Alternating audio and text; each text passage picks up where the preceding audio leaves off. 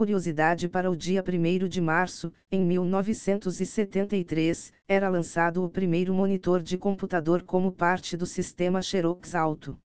E após as notícias de hoje, tenha um ótimo dia e até amanhã. Elon Musk está montando time de especialistas para criar rival do chat GPT. As recentes críticas do empresário aos filtros de conteúdo utilizados pela OpenAI sugerem que seu chatbot teria menos restrições sobre assuntos polêmicos. A primeira contratação de Musk foi Igor Babushkin, ex-pesquisador da DeepMind. As informações são do site The Information. Jack Dorsey, fundador do Twitter, lança rede social alternativa, o Blues que inaugura o protocolo AT para tornar-se uma plataforma federada e descentralizada, similar ao Mastodon.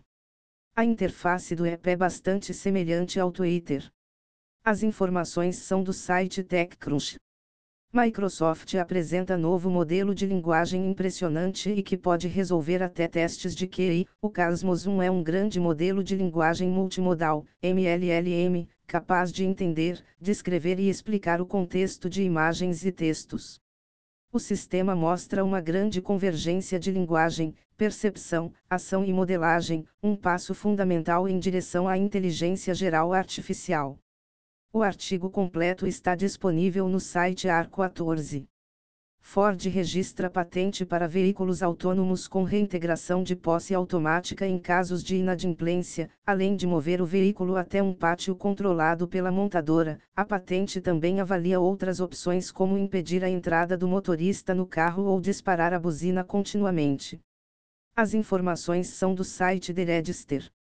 A NPD estabelece critérios oficiais para a aplicação de multas em relação à Lei Geral de Proteção de Dados. As punições, que também podem ser retroativas, agora são possíveis devido à norma de dosimetria. Já há oito processos envolvendo grandes empresas em andamento em cada caso, a multa pode chegar a 50 milhões de reais. As informações são do site Canaltech. Interrupções da internet por governos atingem frequência recorde em 2022. Ao todo, foram registrados 187 casos em 35 países, tendo protestos, situações de conflito e eleições como justificativas. As informações são do The Washington Post. Visa e Mastercard pausam projetos com moedas digitais em meio a incertezas do setor. As companhias cancelarão parcerias e adiarão o lançamento de produtos até as condições do mercado e ambiente regulatório melhorarem. As informações são da Reuters.